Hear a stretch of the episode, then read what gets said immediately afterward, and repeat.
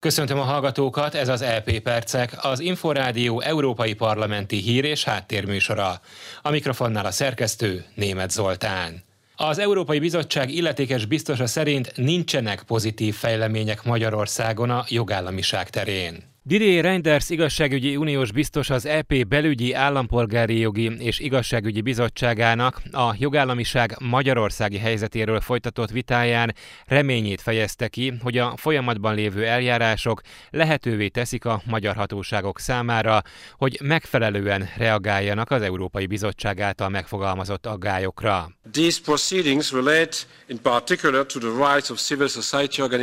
Az Európai Bizottság számos kötelezettségszegési eljárás eljárást indított Magyarországgal szemben a közös értékek megsértése miatt, köztük az akadémiai szabadsággal, valamint a civil társadalmi szervezetek, a migránsok és az LMBTQ közösséghez tartozók jogaival összefüggésben. Hozzátette, nemrégiben az Uniós Bizottság eljárást indította a gyermekvédelmi törvényel összefüggésben is, amelyre választ vár Magyarországtól, mielőtt arról döntene, hogy az Európai Unió bírósága elé vigye az ügyet. A Fideszes Hidvégi Balázs független képviselő arra emlékeztetett, vannak olyan területek, amelyeknél a döntések kizárólag a tagállamok hatáskörébe tartoznak. A gyermekek védelme vagy az oktatás esetében az Európai Uniónak nincs kompetenciája. A magyar gyermekvédelmi törvény elleni támadások a valóságban a Magyarország ellen jól ismert ideológiai dzsihád részei. Azért, mert mi úgy gondoljuk, hogy az LMBTQ aktivistáknak nincs helye az iskolákban és az óvodákban. A kormánypárti politikus elfogadhatatlannak nevezte, hogy pénzügyi szankciókkal zsaroljanak tagállamokat egy ideológiai program érdekében. A Momentumos Donát Anna, a Renew Europe képviselője szerint április 3-a óta számos magyar döntött úgy, hogy elhagyja Magyarországot homoszexualitása miatt, vagy azért, mert homoszexuálisként családra vágyik.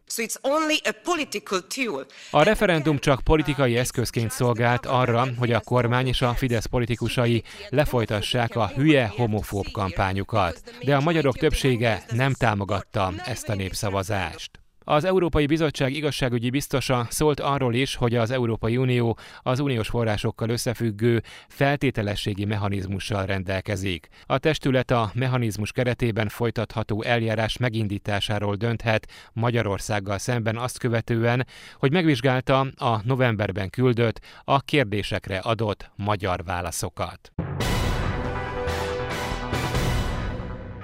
Megtartotta alakuló ülését az Európai Parlament Pegazus Bizottsága, melynek célja, hogy kivizsgálja a kiberfegyverrel végrehajtott tömeges lehallgatásokat Magyarországon és az Európai Unió összes tagállamában. The Hungarian government was the very first who was, uh,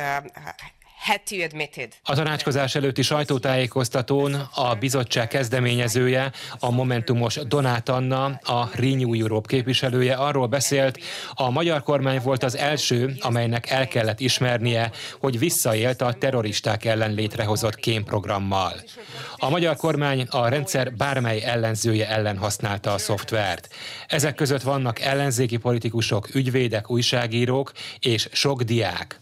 Hannach Neumann az EP zöld frakciójának képviselője kifejtette, azt javasolja, hogy a májusi plenáris ülésen az EP határozott állásfoglalásban mondja ki, nem tűrheti az ilyesfajta beavatkozásokat a demokrácia rendjébe. A keddi tanácskozást követő napon az Európai Bizottság szóvivője azt mondta, a kém szoftverek használatával történő esetleges visszaélések kivizsgálása teljes mértékben az egyes uniós tagállamok hatásköre. Mint Johannes Barke fogalmazott, nekik kell ellenőrizniük a nemzetbiztonsági szolgálatok tevékenységét, annak biztosítása érdekében, hogy azok teljes mértékben tiszteletben tartsák az alapvető jogokat, az adatvédelmet, az újságírók, politikusok biztonságát, szabadságát, valamint a véleménynyilvánítás szabadságát.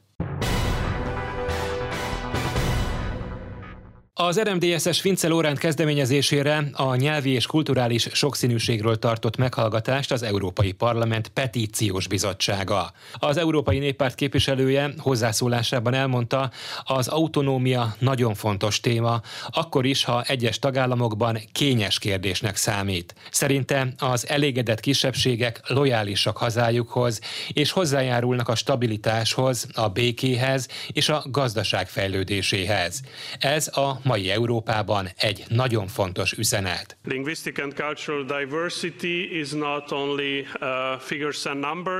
Az európai nyelvi és kulturális sokszínűség nem csak számokról szól, hanem több millió emberről. Egyértelmű, hogy nem az államnyelvek szorulnak támogatásra, azok mindig fennmaradnak, hiszen egy egész állam áll mögöttük. A kis nyelveket kell támogatni, amelyek Európa sokszínűségét biztosítják.